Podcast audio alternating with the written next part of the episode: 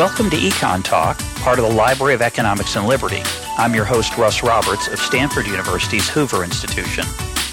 Our website is econtalk.org, where you can subscribe, comment on this podcast, and find links and other information related to today's conversation. You'll also find our archives where you can listen to every episode we've ever done going back to 2006. Our email address is mail at econtalk.org. We'd love to hear from you. Today is May 22nd, 2019, and my guest is journalist and author Michael Brendan Dougherty. He writes for National Review. His new book is My Father Left Me Ireland An American Son's Search for Home, which is our topic for today. Michael, welcome to Econ Talk. Thank you so much for having me. It's a pleasure.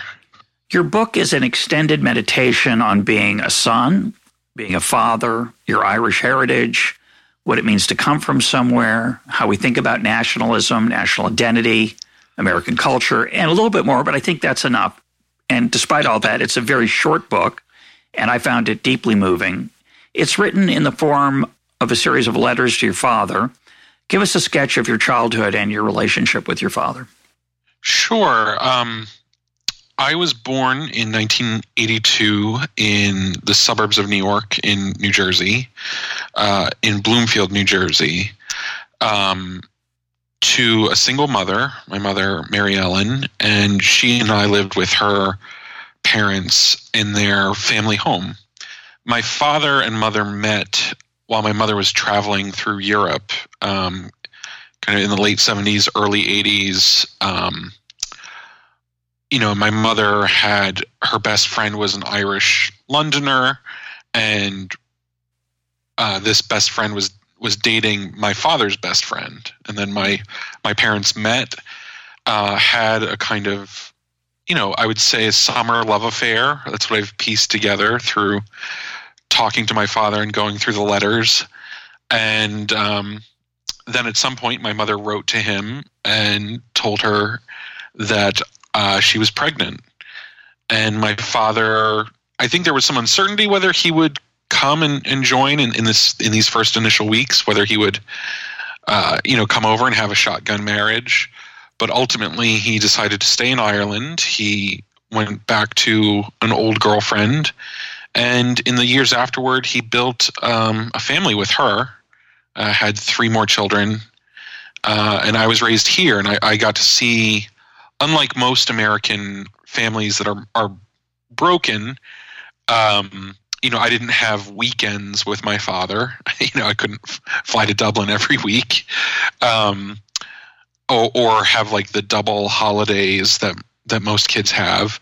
I would see my father once every two or three years, um, sometimes for maybe a week or two, um, and sometimes maybe just for a few hours.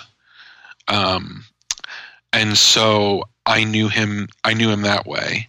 And then my mother, in my uh, my mother never married, never had any other children. Um, and but in my early childhood, she kind of filled the home, among other things, with lots of Irish stuff and songs um, a little bit of the Irish language. She she got heavily involved in uh, an Irish language student group in the United States, um, and sort of attached herself to this.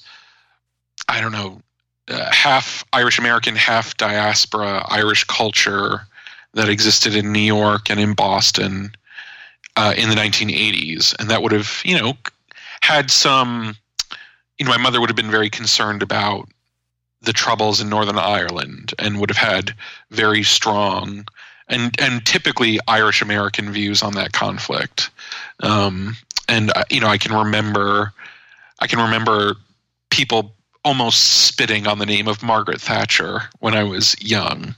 Um, that's like one, an early memory for me was that there was this woman we hated somewhere. Um, so yeah, uh, that those th- those were kind of the basics of it. Um, and your relationship with your father begins to change uh, when you become a father. What happened?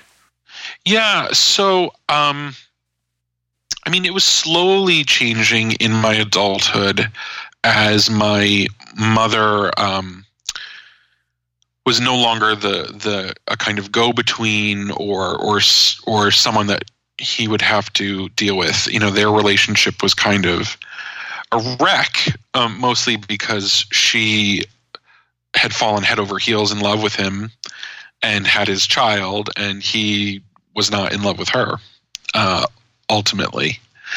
And um, though he admired her uh, very much, and um, so it started to change as I was a young adult um, after I got out of my mother's house.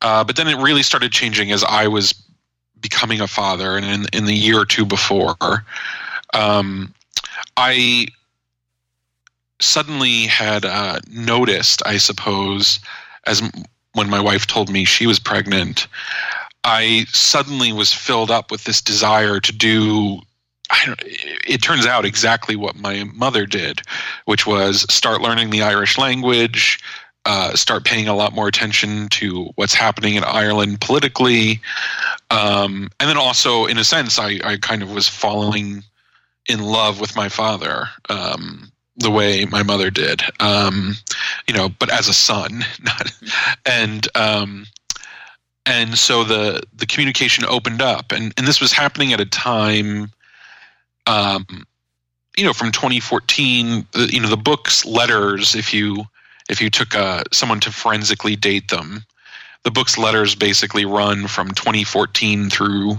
the beginning of 2017, and it's in this time that Ireland was commemorating um, some important centenary anniversaries that were important in its history from the passage of a home rule bill to the 1916 Easter Rising in Dublin and beyond. And, and, we're still kind of in those centenaries now with, you know, now you'd be commemorating the Anglo Irish War uh, and so on. Um, so Ireland was sort of reflecting on its own history, uh, and I'm kind of listening into that conversation as I am reflecting on it myself. Uh, you know, as I'm I'm sort of recovering it for my children, uh, and in a way, it's a way of also reaching out and understanding my own father. Um, so so yeah, that's kind of the heart of the book. Now, along the way, by the way, my my um, I was telling my son about your book and and about this interview, and he said, "What's this have to do with Econ Talk?" Uh, which is a fair question, and the answer one answer, of course, is well, I'm interested in it, but but the the deeper answer is there are a number of, of larger themes besides the uh, Dougherty family Renaissance, which is a beautiful part of the book, that Renaissance, but it's also uh, there are many other parts of the book which we're we're going to start to turn to. Uh, sure. So along the way of you telling that story of your uh, your own fatherhood and how it changes your relationship to your own father, uh, you sketch out uh, Irish identity and the Irish national story. And in particular, you talk about that story that the Irish people tell themselves. And there's more than one. Uh, some of those yeah. stories are kitschy, some are romanticized. You describe some of them as plastic or commercial, uh, inherently false. Uh, what are some of those stories that you think should be rejected, and, and how would you describe the story that you've embraced? Well, so when you look back on, um, you know, I don't know if listeners know this, but the, um, uh, you know, the focus of Irish politics from the late 19th century up until World War One is through this Irish Parliamentary Party. Um, and for the achievement of a home rule parliament, a parliament in Dublin, the idea of restoring uh, a parliament to Dublin that, that takes the Irish interest more seriously. Um, and in this period from 18, especially from 1898, the Queen's visit, until 1916, there's a lot of um, uh, you know, kind of nationalist culture and talk in Ireland. There is um, an attempt at language revival. The Irish language had been, you know, dying for a few centuries, and, and then really took a tremendous fall down the stairs uh, during the famine in the middle of the 19th century. Um, there were attempts at writing Irish histories, and many of them were pretty poor. Um, you know, just full of legendary argle bargle about how the Irish language was the one um, pure language to come out of Babel. You know, it's, it's something like that, or made of all the most beautiful parts. Um, and um, you know, my interpretation of of what is happening in this period when I look back on it is it's a kind of emotional compensation for the for the accepted reality at that time that Ireland was fundamentally a, broken nation and and a kind of failure, right? That that um, there's a good chance you have to emigrate. Um, that there's not, you know, Ireland is not producing anything all that important for the world um, at Except that time. for literature. Well, that's that is what starts happening in the in the 20th century. Um, is Yeats and Joyce, and then suddenly this is what Ireland is probably best known for throughout the world is its English literature um, from this period. Now, um, what I found exciting about um, the the kind of revolutionary nationalist heroes of 1916 was they decided to actually move a little bit beyond this kind of sentimental picture of the home.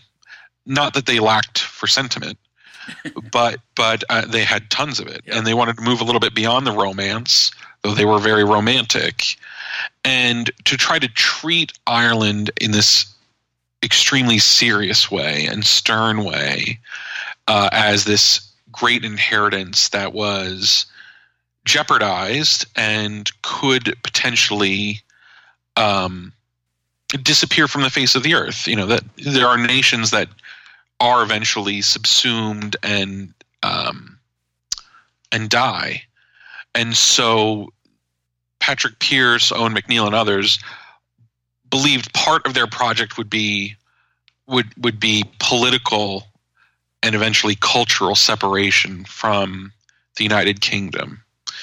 And there was something obviously that resonated with me uh, at that time in my life where I'm becoming a father, where you're looking back on a difficult past and then trying to build something better out of it. Um, so I was naturally, I had this not only this primed affinity from my youth for these figures, from my mother's songs and my upbringing, but also this kind of emotional um, uh, time in my life of becoming a father. And then you naturally, I think most of us naturally think back on our own childhoods when we become parents and decide what we want to give and what we want to reject.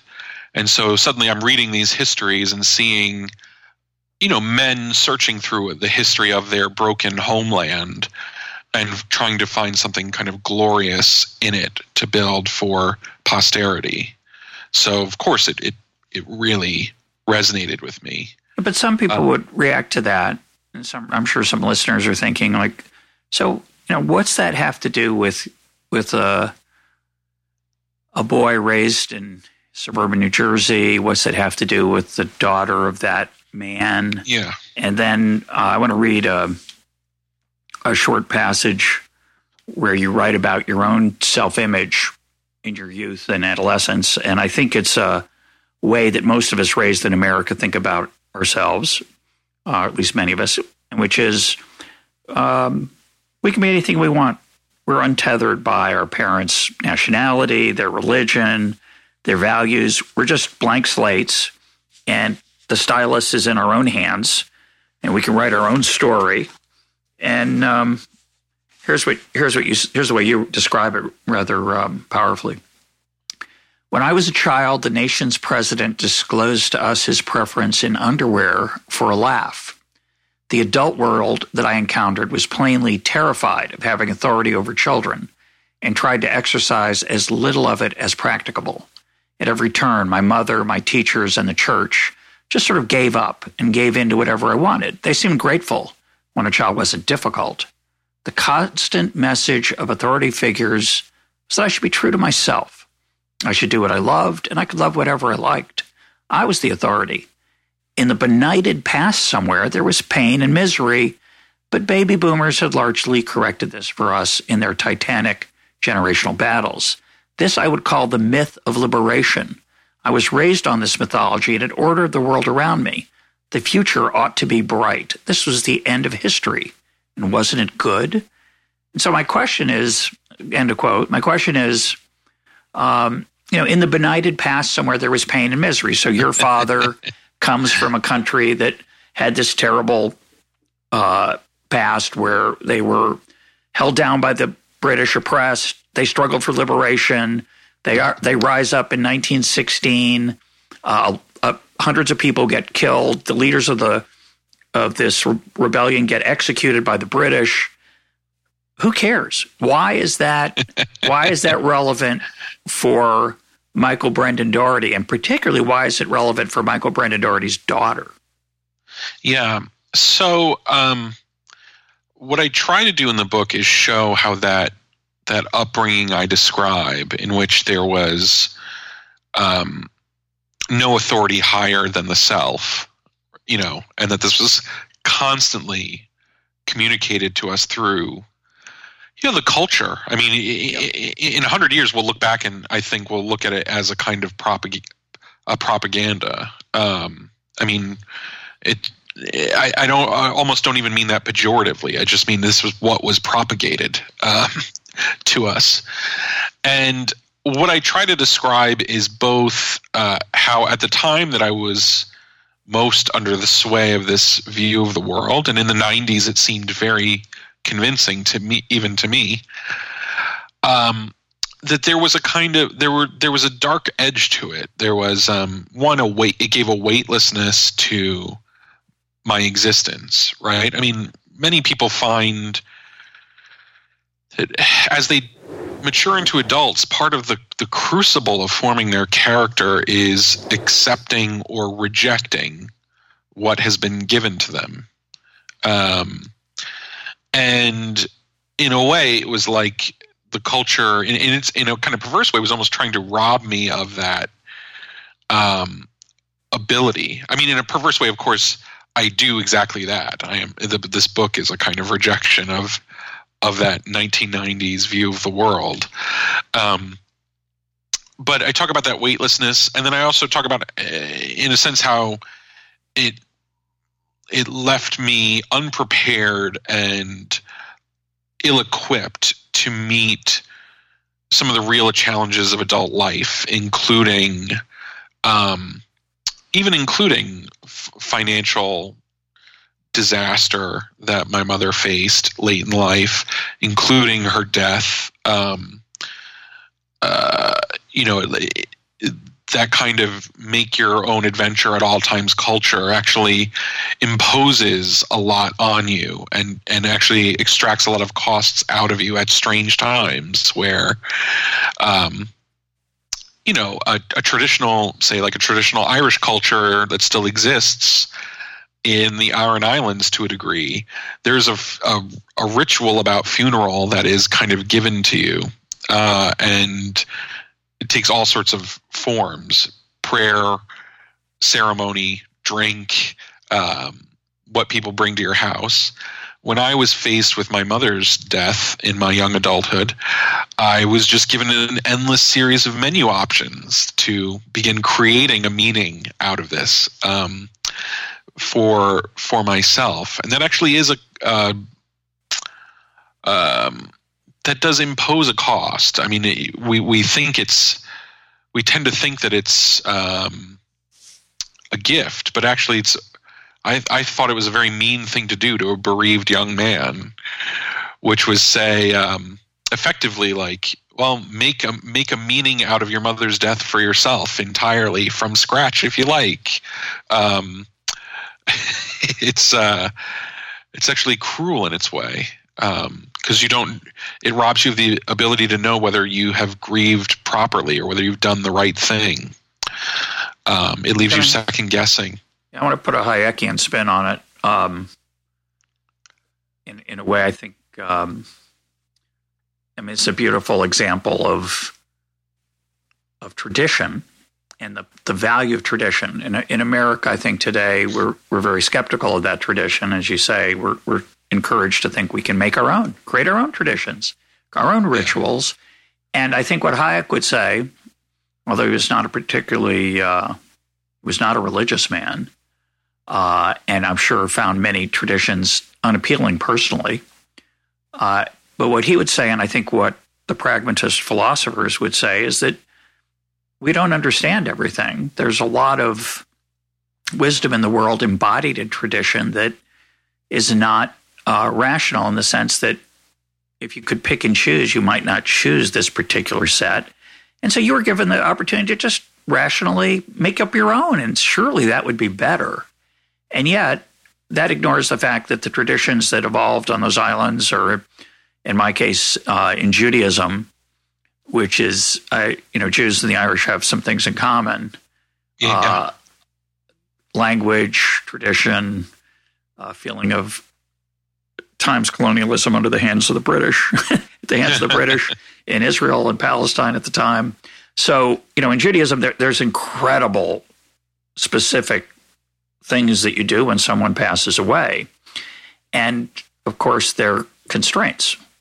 But I think what you're arguing, what I would argue as well, is that they're actually liberating. Uh, those constraints right. l- allow you to not have to think about a bunch of things, and they're, they're constraints that weren't just imposed by some cruel person or some uh, arbitrary person or or culture. They evolved over millennia, and quote they work. Uh, right, the, and, and, and they allow you, and they allow you to to know that what you did was right and proper, right? That you did something that was worthy and that almost becomes worthy merely because so many other people have gone this way, right? That um, well, there's an honor in it in that it, way, and it's right.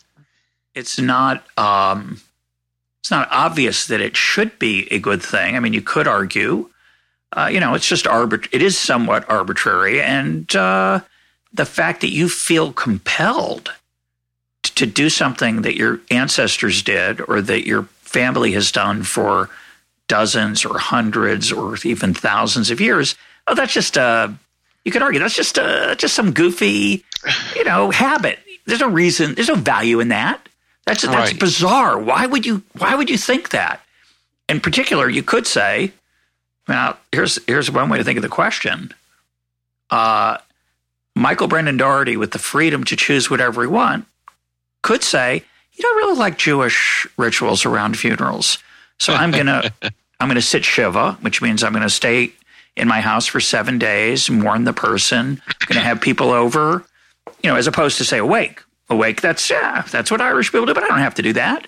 And right. so you could choose your own ritual and say, I, the Jewish one really appeals to me it's fascinating to me that that isn't what most people do. they want to be part of that longer continuum. Right.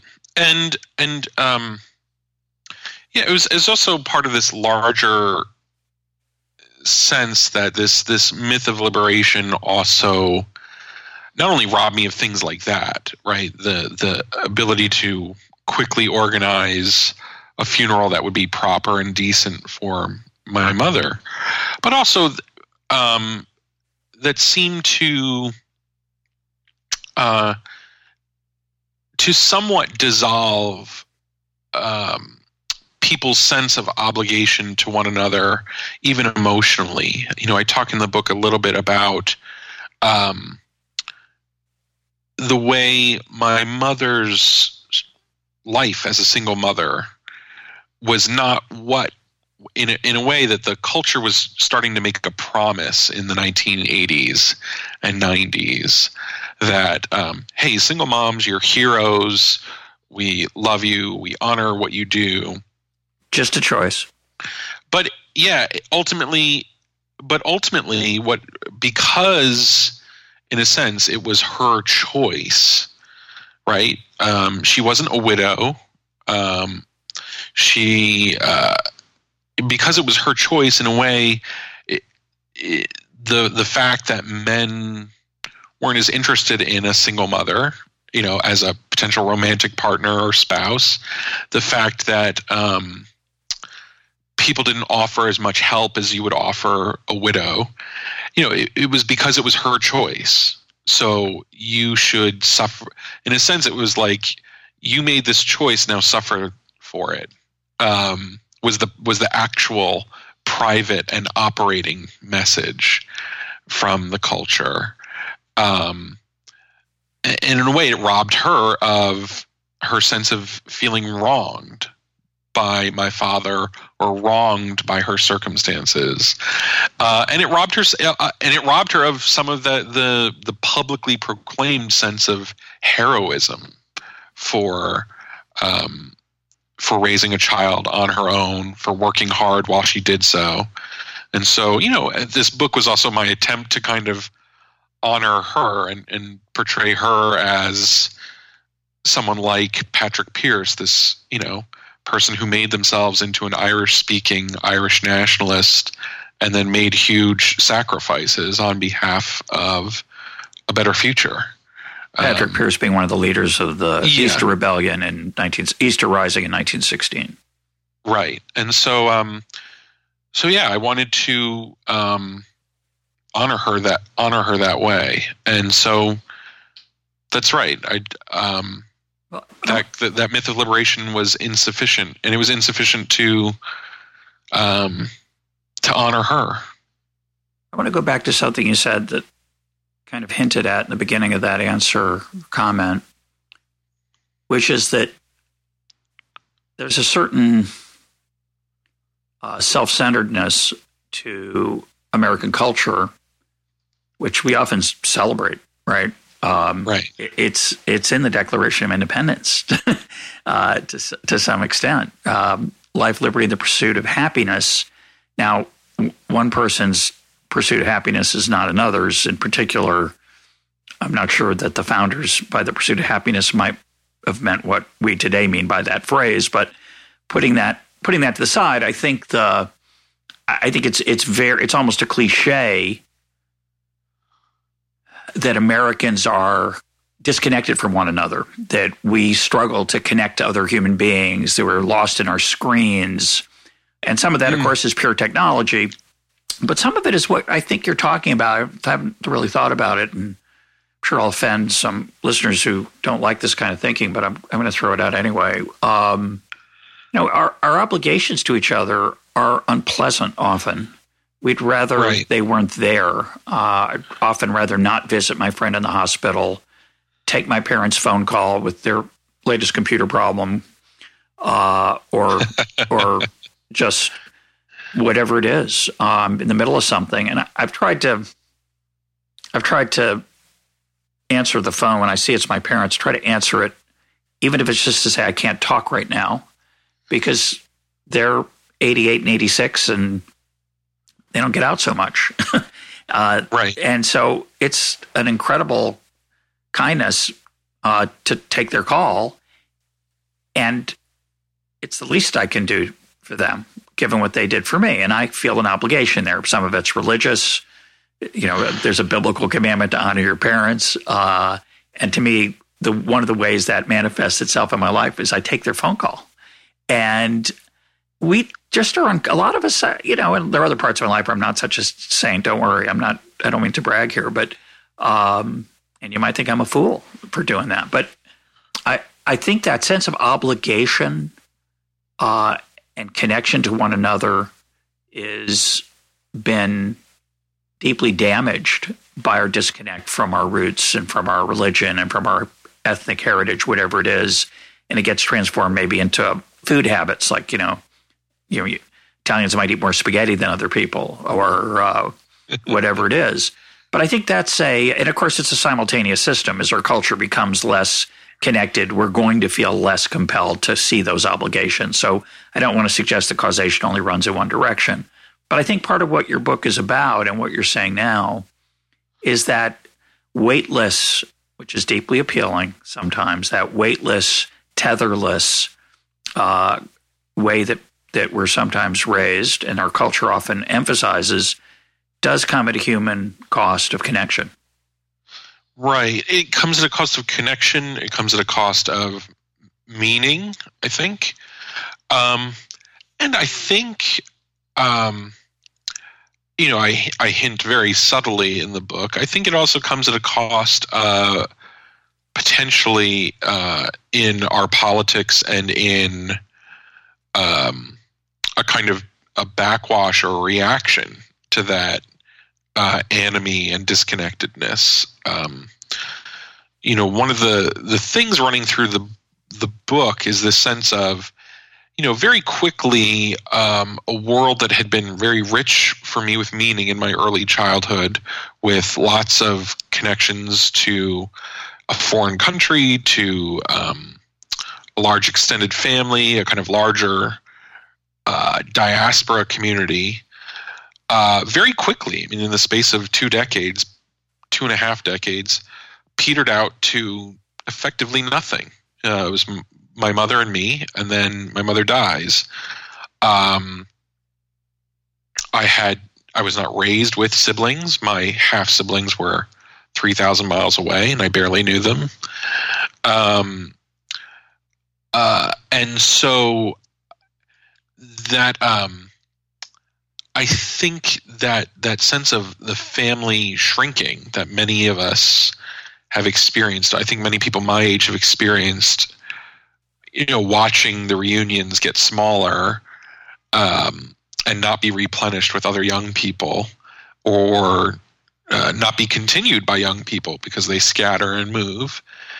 Uh, I think there's something to that that is in some ways feeding the resurgent i mean i haven't done the studies on this of course but my intuition that informed this book was that this um, this shrinkage uh, of our social life and uh, the those connections is informing this nationalist reaction across the world that it's just interesting to me that and like I said, I don't know if there's a mathematical formula here, but it is interesting to me that countries with incredibly low fertility rates often produce these nationalist movements and leaders. Putin, uh, you know, Hungary, Poland, they they all have seen their fertility rates plunge unbelievably.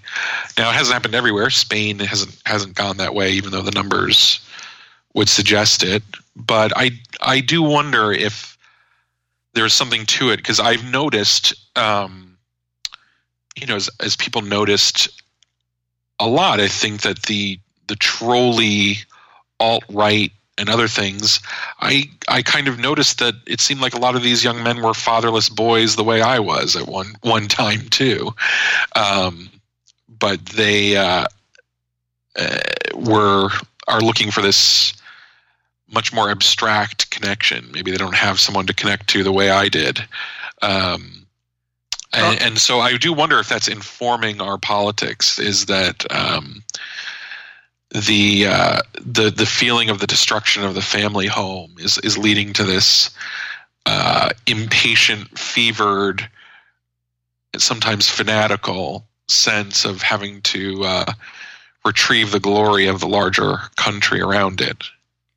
Well, I like to say that human beings want to be part of something larger than themselves.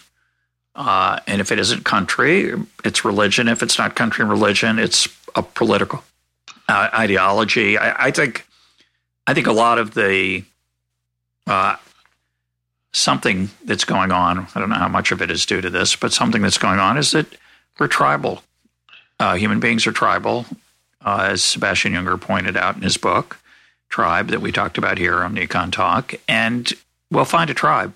Um, and if we can't find one, we'll make one. And if we can't make one, we'll we'll, we'll look for one, and we eventually find one. And, and nation as a tribe is um, was in decline. It's coming back for whatever for whatever right. reason. There's, there's definitely generational sway too, I think, and that's that's also part of the book is that there's people react to the previous generation. So, you know, I'm I'm describing my own reaction to the '90s, and maybe people a little bit younger than me are are in reaction to the early 2000s and what they see as the failures and uh, insufficiency of the of the previous generation, uh, and are aiming to course correct, maybe even in a in a, a huge way. I want to talk about something you know related to this, which is um, you're a conservative, and right. probably the most I would say the most conservative idea in your book, which is really out of favor. Uh, I would maybe conservative is not the right word, word in this case. It might be old fashioned. Uh, is the courage and honor that comes from a willingness to die for a nation or a cause. Right. And I would say on both ends of the political, other ends of the political, two opposite ends of the political spectrum, libertarians and cosmopolitans. So you could say they they have something in common. But I'm thinking of progressives who would describe themselves as citizens of the world, and libertarians who would also describe themselves in some sense that way. Both groups downplay or find national borders appalling or uh, destructive or unhelpful. And they look right. at the idea of dying for your country as antiquated or worse, foolish, perverse, yeah, yeah, stupid, just irrational. Like, why would you do something like that? Why are they wrong? What What did you find in your? I mean, you you really romanticize right. the the rebels who who were part of the Easter Rising in 1916, who at the time it looked like they died for nothing. Um, right. And whether they that sacrifice was worth it today is a different question. But talk about why you you look at them the way you do. Well, I mean, it was the most countercultural. Uh, yeah, it, it's you say it's old fashioned. I would say it's almost countercultural at this point. I mean, I was I was raised in this. You know, I, we describe this liberated '90s, but you know, I would even say my public school education, right, would have would have emphasized uh, and juxtaposed, um, say, a little film footage of the boys going over in 1917 and a little uh, fife and drum of over there, over there, and then immediately pan toward uh, utter carnage and destruction and the meaninglessness of it. Um, and, and it was emphasized in a sense like how how stupid and deluded and useless and vain um, their deaths were. And in many cases, yeah, I, I would say they were onto something. Uh, I would say not that they're entirely wrong, but I, I, I would say um, you can criticize their commanders for spending their lives like they were nothing. Um, but I, am now hesitant to criticize them, uh, the the the soldiers, as totally deluded. Um, and and I'm actually more likely to blame the the later delusion on their on their leaders. Um, but uh, the the fact is, you know, I, now lots of little transformations happen when you have a child, but one of the ones that gets talked about, I think, very, you know, quietly or, or sometimes expressed among men, or at least among a couple of fathers I know, which was that um, you just meet your child. It's just, your baby is just born. And you suddenly feel a couple of things. One, you feel the desire to be a better version of yourself, right? You suddenly you feel inadequate yeah, to yeah. to the task. I, at least I did. Uh, you're not alone. But you also feel, I think this is pretty common among men, and it's I don't think it's talked about often in public. But you also feel suddenly and strangely, and this can even frighten you, readier to kill or to die um, on behalf of this child, right? Like, if it came to it, I would throw my life in front of a moving bus to save this child, you know? If it, if it, if the if the you know the bus is careening down at the stroller and it was me or the me or the stroller, of course, you just throw your life away immediately. Um, and that you'd be happy to do so. And that is the basis for this larger sense of uh, patriotism or this larger idea of the nation as a home, which it, it, it is in in certain times it requires you to be courageous and indomitable and valiant and proud and willing to willing to die uh, to to safeguard it because it provides and not just because it provides all these goods right? Like i hate talking about it in this econometric way. Instrumental way yeah. Yeah in an overly instrumental way but it the fact is it does provide those goods. And so just as you would defend your child from harm and you would be willing to do violence to others to prevent the harm to your child, there are times when uh, uh someone intends the harm or the death or destruction or the suborning of your nation. And um, it will require some great sacrifice on your part to um, to keep that nation alive in, into the future. And of course, what, what what is fascinating about the the rebels of sixteen that I'm I'm talking about is how self conscious they were about this, about this idea of. Well, even if it's a doomed battle, we have to put it up because we have to keep alive at least the tradition of rebellion. You know, there's not, there hasn't been a rebellion in our generation, and if we don't rebel, then the tradition dies, and the, and the in a sense, the nationhood uh, dies with it. Um, you know, they predicted uh, as they were going in. You know, you can look at their letters. Patrick Pearson and others said, "Well, people will say hard things of us now, but we'll be blessed by unborn generations." And of course, and he was right. And what what, what the astonishing thing is, is that he was right. Is that they were at first denounced as uh, traitors and communists. Uh, and then as as people gradually came to know who they were, they were blessed as the the saviors and deliverers of the Irish nation, which, and I, I have to emphasize this, was universally recognized as a kind of failed state, um, and so to to Im, their sacrifice gives it gives Ireland the pride of nationhood back again.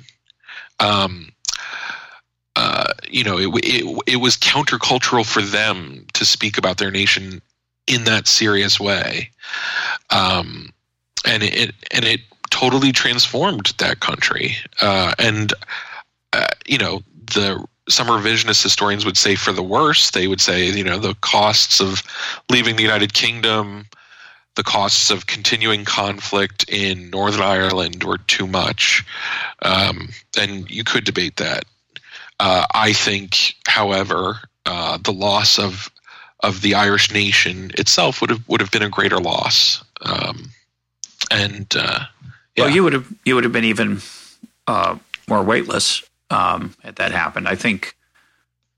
I think, you know, meaning is a a tricky word but I think you're getting at something quite deep that is very difficult for a modern person to think about, which is you know, if you made a list of what you're willing to die for, I think most of us would say that nothing. okay, maybe our children. Yeah, maybe. And I want to talk about parenting in a minute. Uh, we'll come back to that in a second. But outside of our children, which people would say, well, that's just biological. That's just evolution. Of course, you'll die for your children. But is there a cause that you would even risk your life for? Most of us would struggle to answer that in America in 2019 because life is easy uh, for many, many people. Uh, that that's a feature, not a bug. That I don't even have to think about it. It is a feature, and, and it should be it should be jealously uh, uh, praised as a feature that most of us don't have to do this. But there are moments of stress and in history where you do have where where someone will be called upon to do it, and one could imagine it. Um, you know, one could imagine a conflict in the future where um, John Paul Jones's sentiment, "Give me liberty or give me death." You mean you mean Patrick Henry? Patrick uh, Patrick Henry. Yeah, or I, I have to quote the first part of that actually, because as soon as you started that, I was thinking of Patrick Henry. He says, "Is life so dear?" Or peace so sweet as to be purchased at the price of chains and slavery, forbid it, Almighty God. I know not what choice others may make, but as for myself, give me liberty or give me death. And that's, you know, that's a heck of a speech. right. And, and, that, that rhetoric, exact rhetoric of slavery as the alternative features in, in the, in the, in the rebellion I'm talking about. And, you know, one could, one could easily imagine, um, or maybe not so easily, but one could imagine if, um, you were, if the United States uh, fell into civil strife and depression and decline and suddenly was offered the humble tutelage of Beijing's tender ministrations modeled on what's being done in the Xinjiang province. Suddenly, this willingness to kill and die for an idea or an ideal, a uh, an old scrap of parchment, which had heretofore been deemed a, a, tribute to the hypocrisies of the founding generation. Some some of that would make sense again. It would feel urgent and necessary.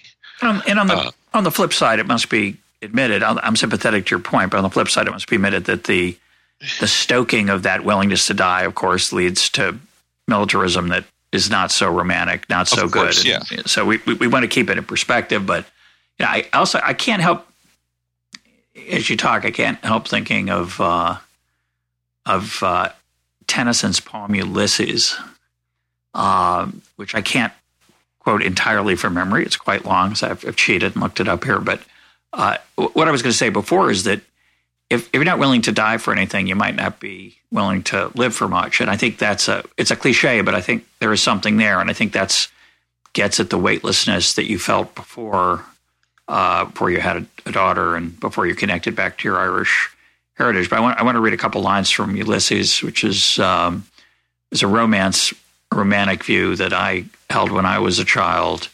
He's talking about Ulysses is old at this point. He's done all his great trips and Trojan War, and he says um, he's about to die. He says, "Death closes all, but something ere the end, some work of noble note." may yet be done, not unbecoming men that strove with gods. And then he, you know, he says at the end, uh, though much is taken, much abides, and though we are not now that strength which in old days moved he- earth and heaven, that which we are, we are. One equal temper of heroic hearts, made weak by time and fate, but strong in will to strive, to seek to find, and not to yield. And that that kind of heroism is just we don't. It's just not part of our country anymore for whatever reason. You know, it's just not. We don't. Um, right. I mean, it's not part of our education system. It's not. Um, you know, like people even a hundred years ago at a boys' school, you we would have athletic programs, and the athletic programs were not just about self discipline like a school of self discipline, but in a sense, they were kind of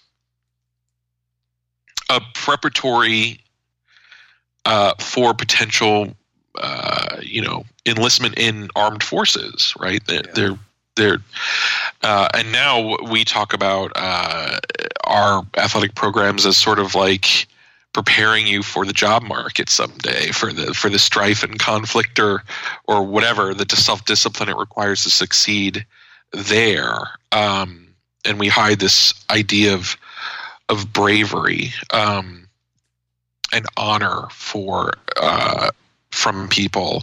And also that you know we uh, we teach tolerance, which is very good in a, a diverse society, but um, you know these these martial virtues and and the, this this view of heroism also requires intolerance, right? Intolerance of injustice, intolerance of uh, slavery, intolerance of oppression. you know, yeah, oppression or foreign rule or or whatever.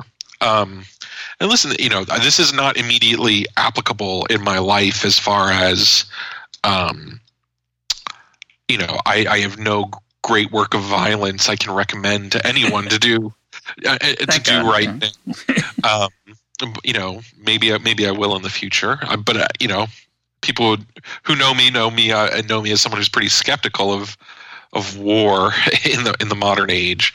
But um, but I I did still feel in writing this book that meditating on this history, meditating on my own upbringing, um, that this idea of putting sacrifice at the heart of manhood was still useful to me. It was still it still helped me make sense of my life. It still helped me um, make sense of what would be right or wrong to do uh, on behalf of my children and uh, on my family, and also, of course, on behalf of you know my uh, my country or my countries and my and my church too. I mean, there there, there has to be this willingness to risk, um, uh, or, or or else life becomes not just enervated but also quite boring. yeah, I, I want to. It's an important point. I, I want to emphasize that you know I, I don't think either of us are suggesting that violence is a good idea or that war is a good. You know, it's a wonderful way that people get tested and and and and turned into something more superior. It's the way people get killed. It's a horrible. No, it is horrible. Horrible historical failure most of the time. And but I think that the more important point here is about is passion and sacrifice. What are you passionate about? Not just you know saying what are you willing to die for? Maybe is is over dramatic. What are you passionate about? What would you sacrifice for? And I I think um, I want to turn to the parenting issue. You, you write um, an extraordinary uh, uh, indictment of our culture of parenting. You say, it's as if this language of getting ahead and technocratic manipulation becomes the default mode of thinking around us, and we are we adapt ourselves to it when we don't know what to say. I'm discovering now how much parenting advice and guidance is packaged this way, how it recasts fathers not merely as providers but as social engineers, as wonks, Read to your child because children who read with their parents on average make a million dollars more over life. Eat dinner with your child because a child who eats at a family table becomes more sociable and in the long run will marry better and get more promotions. Cuddle with a child. Cuddle children get better mortgage rates as adults, as if parenthood could be judged by the grades we get in school or the salaries we achieved. And I think that's a real, it's a, you know, obviously it's, there's some um, exaggeration there, but I do think there is a temptation. Is there? yeah, there is a temptation to see our job as parents as uh, as creators of our child's futures, which of course to some extent it is, when in fact I like to simply say it's part of the human experience to be with your children and to interact with them and at dinner. It has nothing to do with what kind of spouse they'll become or what kind of parent they'll become or what they'll be able to do at work. It's just a glorious part of being alive and human. And um, I don't want to measure it. I don't want to find out. What, yeah, I don't need to measure it. There is something also kind of um, deeply double minded in our culture about this, which is that um, on the one hand, it's like publicly the ideal uh, the the master idea of our politics, the one permissible license for all political motivation should be egalitarian, achieving a more egalitarian world, an egalitarian society. And yet, privately, all the advice to parents is here's how to get the like extra 0.2% advantage for your child and how you should, you know, dedicate yourself fanatically to it. Um, there, there's a kind of uh, weird double-mindedness that way. Um, Great point. But I do, but I do think that there is a, a way that I mean, this and this book weaves together the public and the private in this way because I, I see it weave together in my own life. That um, you know, uh, when in the 1990s, this sense of authority over children was considered authoritarian, and I could see my mother and my school and, and other authorities trying to not exercise their authority over me. Um, and and now I see it this this this idea of social engineering uh, escaping from or this mode of thinking escaping from Vox or any other number of of political magazines uh, and and colonizing our understanding of the family right? Like it's just a, i mean it's it's a very natural thing for humans to do right? Is to um, look for look for a pattern uh, in the world and then match it to everything. Um, and so you know and that's part of what what this book was doing was suggesting a completely different pattern uh, you know and hopefully maybe hopefully readers will um, I don't know, be inspired to imagine some of their own from it. Well, the the version of that cultural um, story you're telling about parenting is my favorite version of its conflict with the egalitarian impulse. Is the column I'm not going to link to because I don't want to even try to find it, but I remember it vividly saying it's wrong to reach your children because it gives them a leg up. Shame on you right. and you know, I don't know. I, I, don't know where to start with that. We probably do. I could do an hour long monologue on what how I think about that that right. exhortation, but uh, I'll just say that I think that's bad advice. I'll just leave it at that. um, you know, it, it's it's anyway. Um, I want to talk. I want to talk about nationalism. Sure. Uh, I want to read a uh, a couple. I thought uh, beautiful passages you say you say the following. Um, and what is a nation? In this way of thinking, a nation is at best a problematic, if still useful, administrative unit. That is, it's merely the arena in which technocrats and wonks do their work of making improvements to society. And now our men of letters cannot develop a political or moral thought without searching out a social science abstract from which to loot it. Most of the time, I find they don't read the studies. Why bother? The authors of the studies know what the wonks desire to say and design studies to give their words the look of authority. It's a perpetual motion machine, and like a machine, it generates only the illusion of a working intelligence inside it. And then later on, you say the following We are used to conceiving of the nation almost exclusively as an administrative unit. A nation is measured by its GDP. Its merit is discovered in how it lands on international rankings for this or that policy deliverable. A nation may have a language, but the priority is to learn the lingua franca of global business. Our idea of doing something for the nation is reduced to something almost exclusively technical. Policy wonks are the acknowledged legislators of our world. And I think that's uh, very insightful. Do you want to expand on that or say anything else?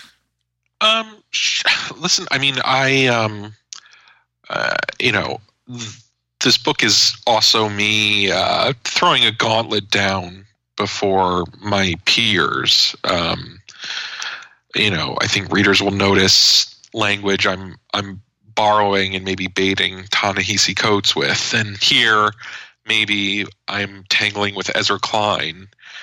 But you know, I I saw a uh, a paper issued by John Donohue and Stephen Levitt uh, yesterday where they were looking at um, I think the 2001 paper on on abortion and crime, and it had this amazing statement tucked into it, which was the choice of specification in the original paper provides a strong degree of discipline on the exercise we carry out, in contrast to the typical empirical economics paper where the researchers run many specifications and only report a few of those. So it's just like in the middle of this paper by by yeah, a cheap shot, a, a cheap shot at our profession. Well, not just a cheap shot, but like if that is true, and and Levitt is right about it. This is the standard practice: is to run many speci- specifications and basically run the data as many times as you need to to produce a set of results buried within it that you can cherry pick and write the the thesis you were intending on writing the whole time. Uh, you know, I do I do worry that there is. Uh, I do sense that there's an incredible amount of intellectual fraud being perpetrated in our political discussions. Um, uh, a kind of an, an, attempt by social scientists and allied journalists to um, insert ideas that everyone knows, but in fact, when you look at the the sample sizes that the, these facts about our social world and human behavior are based on, you know, they're tiny. I mean, I saw this even in, um, you know, I started noticing this as political commentary has shifted in this direction of of of where you have to know social science in, inside and out to even begin opining, um, which itself is, by the way, I think is a kind of anti-democratic spirit. But be that as it may, you know, I found even papers that I agreed with or, or, or that I sensed or intuited were correct because I agreed with them. Say, like George Borjas looking at wages and immigration. You know, I would look at the actual size of the sample taken in Miami and just think, how could anyone possibly make a judgment based on, but you know, perhaps as little as 30 or 60 data points, you know, um, and make a sweeping statement about uh, uh, mass immigration and the effect of wages. It just seemed fraudulent. Um, well, I, so, I rec- yeah. I recommend to all um, economists listening that when you're in a seminar, I may have said this before, but when you're in a seminar and a result is presented, sometimes I just ask the presenter, How many regressions did you run? Period. How many did you run? Uh, and of those, how many found that result that you're reporting here as confirming your hypothesis? And we've right. talked a lot about this on the program. We're not. I'm not going to go into it now, but you're right. There's there's a fraudulence a little strong, but not maybe so strong given the, what we've learned about the replication crisis. It's it's most blatant in psychology, but I think it's true in uh, every social science field. And, and yeah. the number of books that are written each year relying on social science studies to give cover to clever and cute contrarian hypotheses to share at a cocktail party um, is de- deeply depressing to me, and you know, and me- a huge problem. And that's the one way to look at. it. The other way to look at it is it's all cynicism anyway. It's all just cover for what people want to say, as you're kind of are hinting at. These are just the. This is what we drape our opinions in. We use we use our social science quote research. Uh, studies show we do that to give a scientific gloss to our opinions. And uh, I think that's really bad for science, and it's really well, and, unhealthy and not, for our discourse. That, it's unhealthy for democracy, right? I mean, that's that's fundamentally my um, where my contempt for this type of talk uh, colonizing all of politics. Now, of course, we should we should try to be informed by the best social science that's out there. And George Borjas um, is actually admirably uh, frank about the limits of what can be known from the type of work he does. Um, and I actually, I think he's one of the best ones. But it's just, it was still shocking to me to find out how few data points these arguments about the major issues affecting the American public, how few data points we're actually relying on. Um, it's it's much. You know, there there are, there are larger there are larger. Of course, there are, there are studies done on on huge publicly available data sets, and maybe that that work is a lot better to to look at because it can be checked a little bit more easily. But I, I find the studies show uh, discourse to be anti-democratic. Right? It's a it's a kind of priestcraft oh, yeah. that forbids the you know the common person from saying what they want to say right um, well no it's it is that's a great phrase it's a priestcraft and why, why economists are the highest priests um, is fascinating to me given that our track record is mixed at best and um, I don't know. Maybe we use more Greek letters and more econometrics. There's master.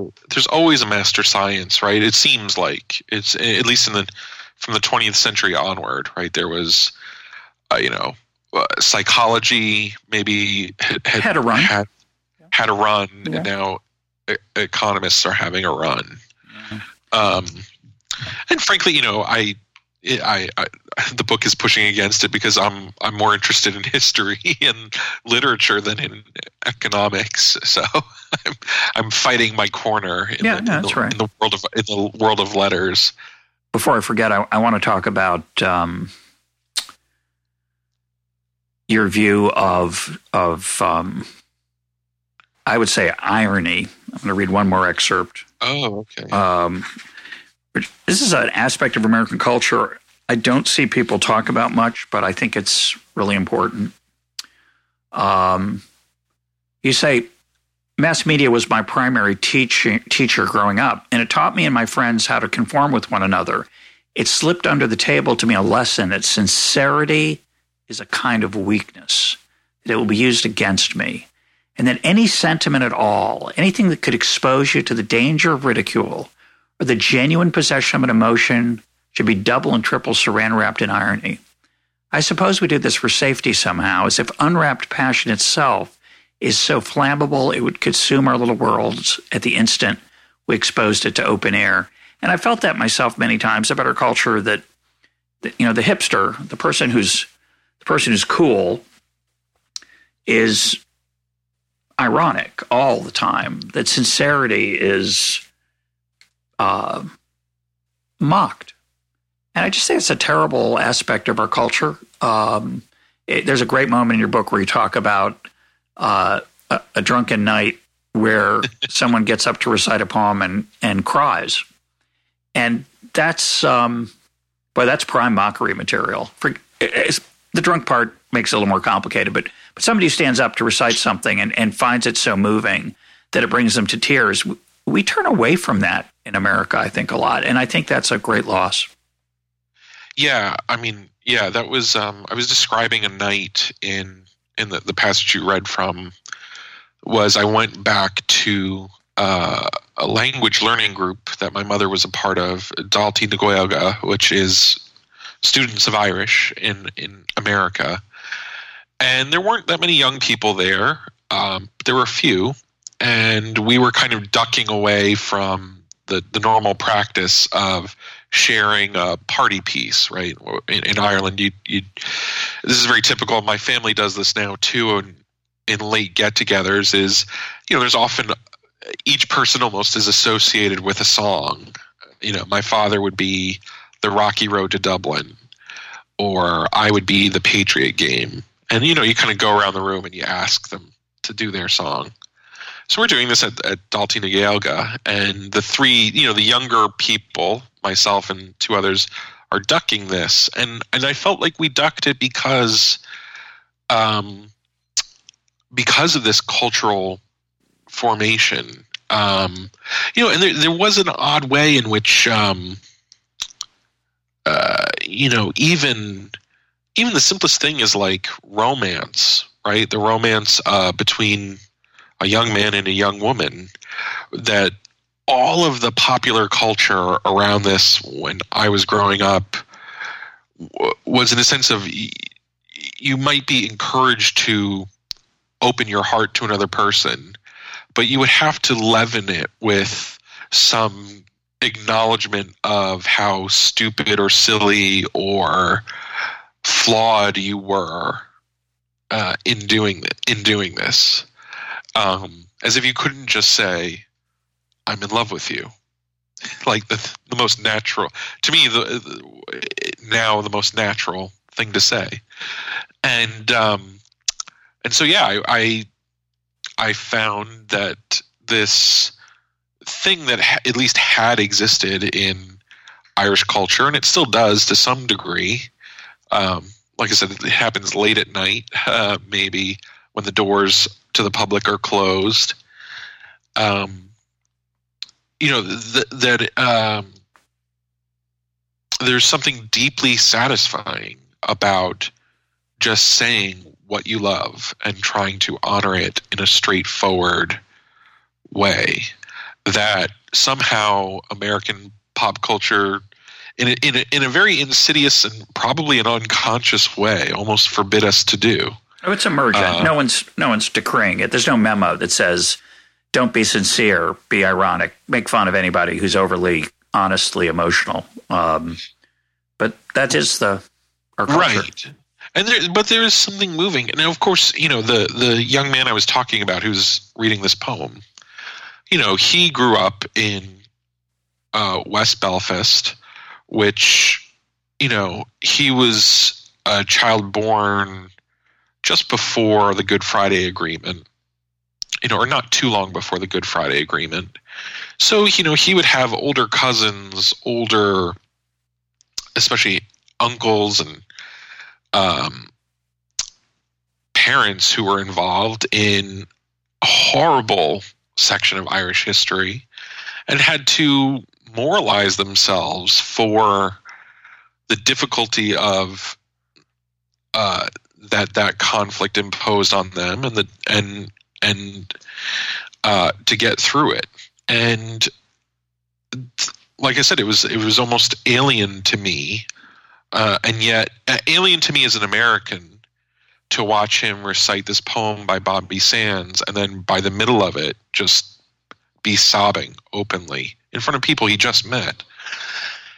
And yet, it wasn't alien to me as a human, right? Like I was deeply moved um, by it, and um, yeah, I wanted to connect with that uh, that part of myself, um, and I found it easier to do in this uh, newer language. Right, um, it wasn't just a language, the the Irish language of you know Gaeilge. It was the this Irish Irish language of just unwrapped, raw emotion which uh, was was itself liberating. well, if I were Irish, uh, one of my songs would be Four Green Fields." I would sing right. that. I would I would bellow that out, sober even. But um, and I, w- I will say, I, it's an interesting thing. I, you know, parents. Um, it's part of our job to embarrass our children. Um, one of my children's great embarrassments is that in parking garages, which have very good acoustics, uh, when they were younger, I would often sing "My Love Is Like a Red, Red Rose," uh, the Robert Burns poem, at at the top of my lungs because I enjoyed the sound of it, and that I think even in ancient times was probably embarrassing to children. But uh, I, I I like to think that when they become parents, God willing, that they will sing in parking lots or at least sing something with emotion, uh, because I think it's um, it's like you know it's you know, it's like the line uh, "dances dance as if no one is is looking." Right. Uh, my view is you should probably you should try to dance that way all the time. It, why do you care if someone's looking? It's just not. It's better. And and you know this this stuff is still existent. Like it's still. Uh, it still exists. I mean, there are even in America, right, there are sometimes military ceremonies where people allow themselves this kind of open emotion. Yep.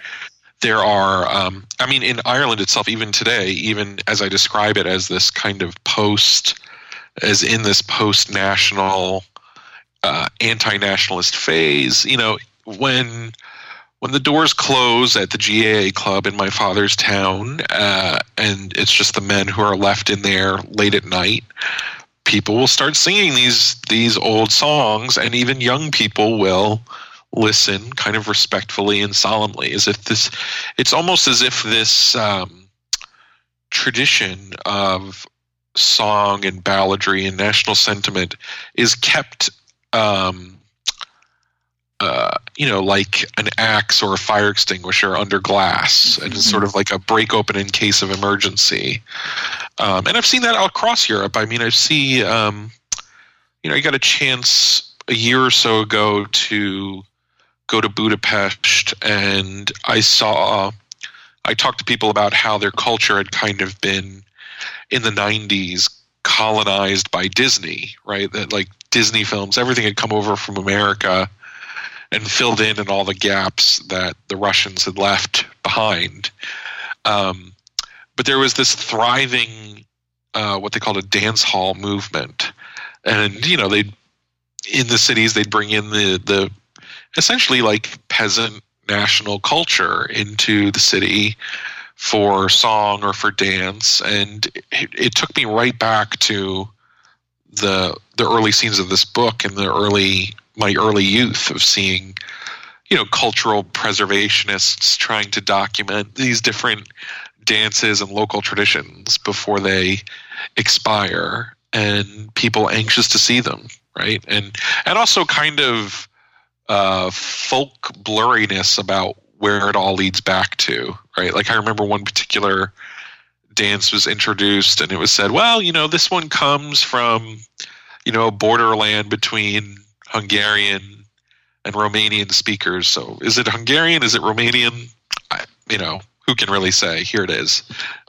And, and everyone loved it. So so even in the even in that spirit of of trying to rec- to dwell on or recover you know this recover this idea of who we are uh, there can even be this kind of generosity and this acknowledgement that um, you know even as we do this we're, we're what we're uncovering is that we're human and we're we're also like our neighbors in some in some way too. I you know I was talking decrying the loss of of sincerity and the unwillingness to portray emotion publicly, and yet I think there are two places where we do allow that in American culture. One is sports, uh, right. and the second is uh, concerts. People show un. Uh, they expose their rawness in those two settings. Uh, you could argue there's not much at stake there, and that's why it's uh, it's not like saying I love you to someone, uh, which has consequences. So screaming maniacally for your favorite team, something I do occasionally. I don't want to. I'm not not uh, making fun of it, but that that's that's okay. You know, that's that's all right. And in fact, uh, it, it's one of the bizarre aspects of technology today is that you can watch dozens, if not hundreds, of people who have filmed their own post game, post goal, post touchdown celebration, post victory celebration. Uh, I'm a Tottenham Hotspur fan. I was I watched their recent um, extraordinary uh, game against uh, Ajax, and uh, the bar exploded when at near the end of the game Tottenham scored what was essentially the winning goal. And um, you could watch that celebration all around the world on on Twitter and on YouTube. You can watch individuals going nuts in their own living room versus people in bars versus parties. Um, so that's that's our um, that's our ritual. We, we do have some. And you know, it's it also it fills in in a sense where other places have vacated. I have a good story about this recently too. So the my mother's best friend who introduced her to my father, this London Irish Irish woman, uh, Teresa Murphy. She has worked for and is a passionate fan of Fulham Football Club, and Fulham, I believe, was just rele- relegated to the lower league, right? Um, after it got beat by Newcastle. Um, I'm, I'm not sure, but it, it, the football club immediately put out this video that was shared across the internet of one of their local fans and kind of a wordsmith or a media smith kind of giving this like speech about um, you know we've known the highs but we're the oldest football club in this city and now we're in this low point and let me wallow in the lows for a minute and then begin to talk about hope going forward. Sure. and it was a beautiful video. It was you know he's walking along the the little stadium the talking about the great white wall of fans that show up for Fulham football. And but I what I realized was that like you know this it, the the reason this resonates so much is that this isn't just about football, right? This is this is meant to speak to something deep within us, right? This deep thing that we can barely express elsewhere, which is that almost all of us feel at some point in our lives that we have been kicked around, that all of the breaks have gone against us. We're in this pit of failure, and yet we have to moralize ourselves to move forward in in hope. And so it, it was just the the depth of emotions that this was this little two minute montage was touching on. This you know it really was um, bardic poetry. I mean, in the in the oldest sense uh, of the word. Um, you know, trying to to give the tribe a meaning after after great loss. And how do you do it? With hope. it was, it was I, beautiful. but I want to extend that because I do think you're you're looking at the personal level, and yet I think what makes the that emotion of that speech more powerful is the fact that we want to be in in things together with other people. I mention, uh, you know, why am I a Tottenham Hotspur fan? Well, mainly because my two of my sons are, and you know, I did hug a bunch of strangers in that bar after that goal. I it's uh, that, but I wish my sons had been there. They, they were they're scattered uh, right now, and I and I didn't get to watch it with them. But the reason I cared was for them and other fans. To the extent I, I'm part of this this nation of of sports fans, and it's just one of our nations that we have. It's partly a substitute. It's partly a complement to our other forms of nationality. And I I, I want to close, let you close with a comment on America because America is discussed in passing in the book culturally, as as we've talked about already. Most of the national talk in the book is about Ireland.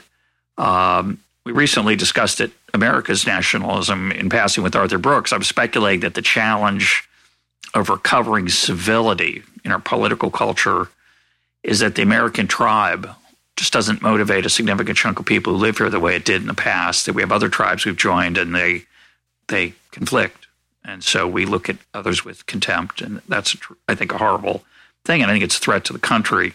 Um, as I kind of mentioned before, a lot of us think about ourselves as people who just happen to live here rather than as, say, Americans. Certainly, my libertarian friends, some of my friends on the left feel that way. You just yeah. assimilate when you get here. You're not into the melting pot as an Irish American. You're nothing. You're just this thing who happens to live here without the burden of of that hyphen or the identity, unless you're African American, which you can't escape it. So that's a whole different challenge. Uh, but but for many of us, we craft a stateless identity without ethnic roots, and I'm curious if you think uh, whether that can change, and if it can't, um, and I'm not sure it can. Uh, what do you think is going to happen here? Well, I think um, I think the premise is a little wrong um, in what you said. Um, I would challenge it. I would say that the phenomenon you're describing, where uh, you know, in a sense, a lot of us are in these political tribes or cultural political tribes that are in this, you know, seemingly zero sum contest to define what is America, what is America going forward. And I, I agree with you that it's a danger.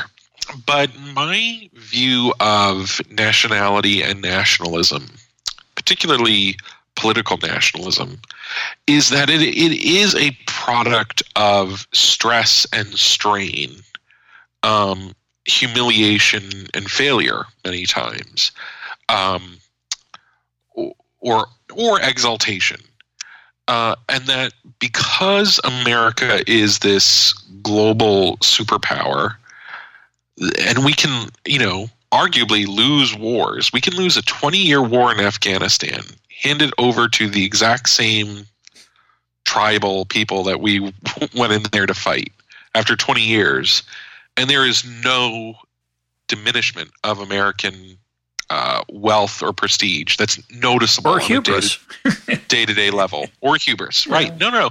Exactly. No so i think i think america is uniquely insulated from the pressures that cause this national and nationalist spirit to come out.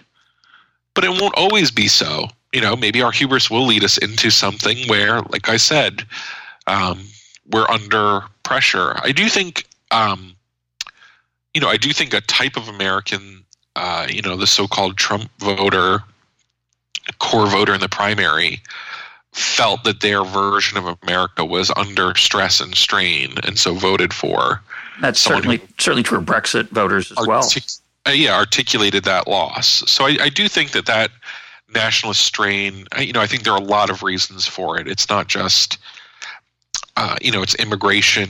You know, uh, it's immigration combined with low native fertility that gives you a sense that you're not actually a part of the future of where uh, where you live in any meaningful way. But it's also this this larger reaction to, you know, a kind of internationalist political consensus that I think was anti-democratic in spirit in the last 25 years. Uh, so that that I think is bringing it out a little bit, but the um, that sense of American nationalism, when was it strongest? It was strongest during the World Wars. It was strongest in a period after the Civil War or after the War of Independence. And then it, it kind of fades away, and, and these other internal cultural battles um, come to the forefront. So, oh. like I said, I, I think I think people will recognize across their partisan divides, their their cultural war divides, their commonality as Americans when when we feel that the common inheritance that it is to be an American is in some way under threat. I just don't think America's in that position now. I guess I had a different point I was trying to make. Oh, that was interesting. It's not quite the way I was thinking about it. I, I, you, you reacted to the, the populist version of nationalism, uh, and I, I, do want to alert listeners to the, if you missed it, the episode that, we did with Yoram Hazony um, on his book, The Virtue of Nationalism, which touched on some of these themes. But I, was actually thinking something more related to what I talked about with Jill Lepore, uh, which is, you know, what's our story? you know, you, you, talked about the Irish story a lot in this book, and it's really right. interesting. And for most, many of us don't have an understanding of much of an understanding of Irish history. It was very powerful and interesting. But you know, what's our American story? What is that? What's the story we tell ourselves that that we have in mind when we say, "Oh, I'm an American"? And I think we had that story again. There were groups that were excluded from it, obviously, in in horrible, brutal ways. Uh, so that they have to have they have a different story, which I which I get and and and deeply uh, sympathize with. But for the so-called mainstream quote average American, whatever that means, uh, you need a story, and it, it, the one I, I, just sort of hinted at one. You know, for some people, it's there's a there's a story, and then there's a footnote that we didn't live the story fully for Native Americans and blacks, so it's an imperfect story. I can't totally celebrate it, but I can celebrate it a lot uh, for this and that. Or I could say, for example, sure, we never lived up to uh, that that all human beings in our borders were entitled to life, liberty, the pursuit of happiness. We were we enslaved people. We had a culture that made it harder for women to express themselves uh, in many politically as well as say culturally and socially and professionally. We oppressed and killed Native Americans. So, but we had an aspiration toward greatness that that we could be held to account for. And that was that's an that's an American story. You, you, you might disagree with it. You might think it's dishonest. You might think it misses a lot, and you might pick a different one. But that's a story that we can tell ourselves that about who we are, that we aspire to greatness. Uh, I feel like that's dying that whole idea here. And I'm not sure we could survive the death of that story. It, or I mean, a story. It doesn't mean that one. It has to be a story. Otherwise, there's no I, nation. I do agree. I mean, and, and my book was written a little bit with this anxiety at heart, too. Um, but I, like I said, I think there are. I don't think we can predict what stresses and strains will come to America in the future. We can guess, right? Like I can guess that China is this rival superpower, and not just this rival uh, military and industrial power, but as a rival model for statecraft, um, I, I think could exert pressure on us, and that what happens is that that this um, uh, you know what happens in the Irish story can happen here. There there are lots of themes in Irish history that are still submerged or that didn't come out in the 1916 rising, right? Like they picked up on the the uh, 1798 rebellion, which was mostly led by Protestants, um, Protestant Irish nationalists, but they didn't pick up on the like deism or you know other other aspects that were buried in that in that thing. They they focused on the republicanism and on the the question of political sovereignty. And I think just as the same way is that the in in America's future, whatever happens to us, whatever befalls us, uh, suddenly the parts of the American story that are relevant to that will suddenly be jumping out as highlights in our um, in our consciousness, and and that's how we'll we'll build out in the future. I think, you know, like I said, uh, it, it might be a story of liberation, and so Lincoln might feature uh, bravely in that. It might be a story of political fight for ind- independence of action and sovereignty, and so the founding generation will stand out. You know, I don't know. Um, it might be a struggle with tyranny in, in, in, Europe or something, and, and suddenly FDR and that story of uh, an increasingly diverse America shaped by immigration coming together as one will be highlighted. Something like that will happen to America in the future. Something, some struggle, some stimulus that will bring out our our sense of our nationality and will bring out what's valuable in it uh, in that time. You know, uh, whether it's a sense of liberation, a sense of of better justice or equality, we'll, we will find those, or whether it's some great compromise, some great democratic compromise, we'll, we'll find stories in our history that resonate with that. Um, and so you retell the story again. Uh, and uh, that's only human. My guest today has been Michael Brendan Dougherty. His book is My Father Left Me Ireland. Michael, thanks for being part of EconTalk. Thank you so much.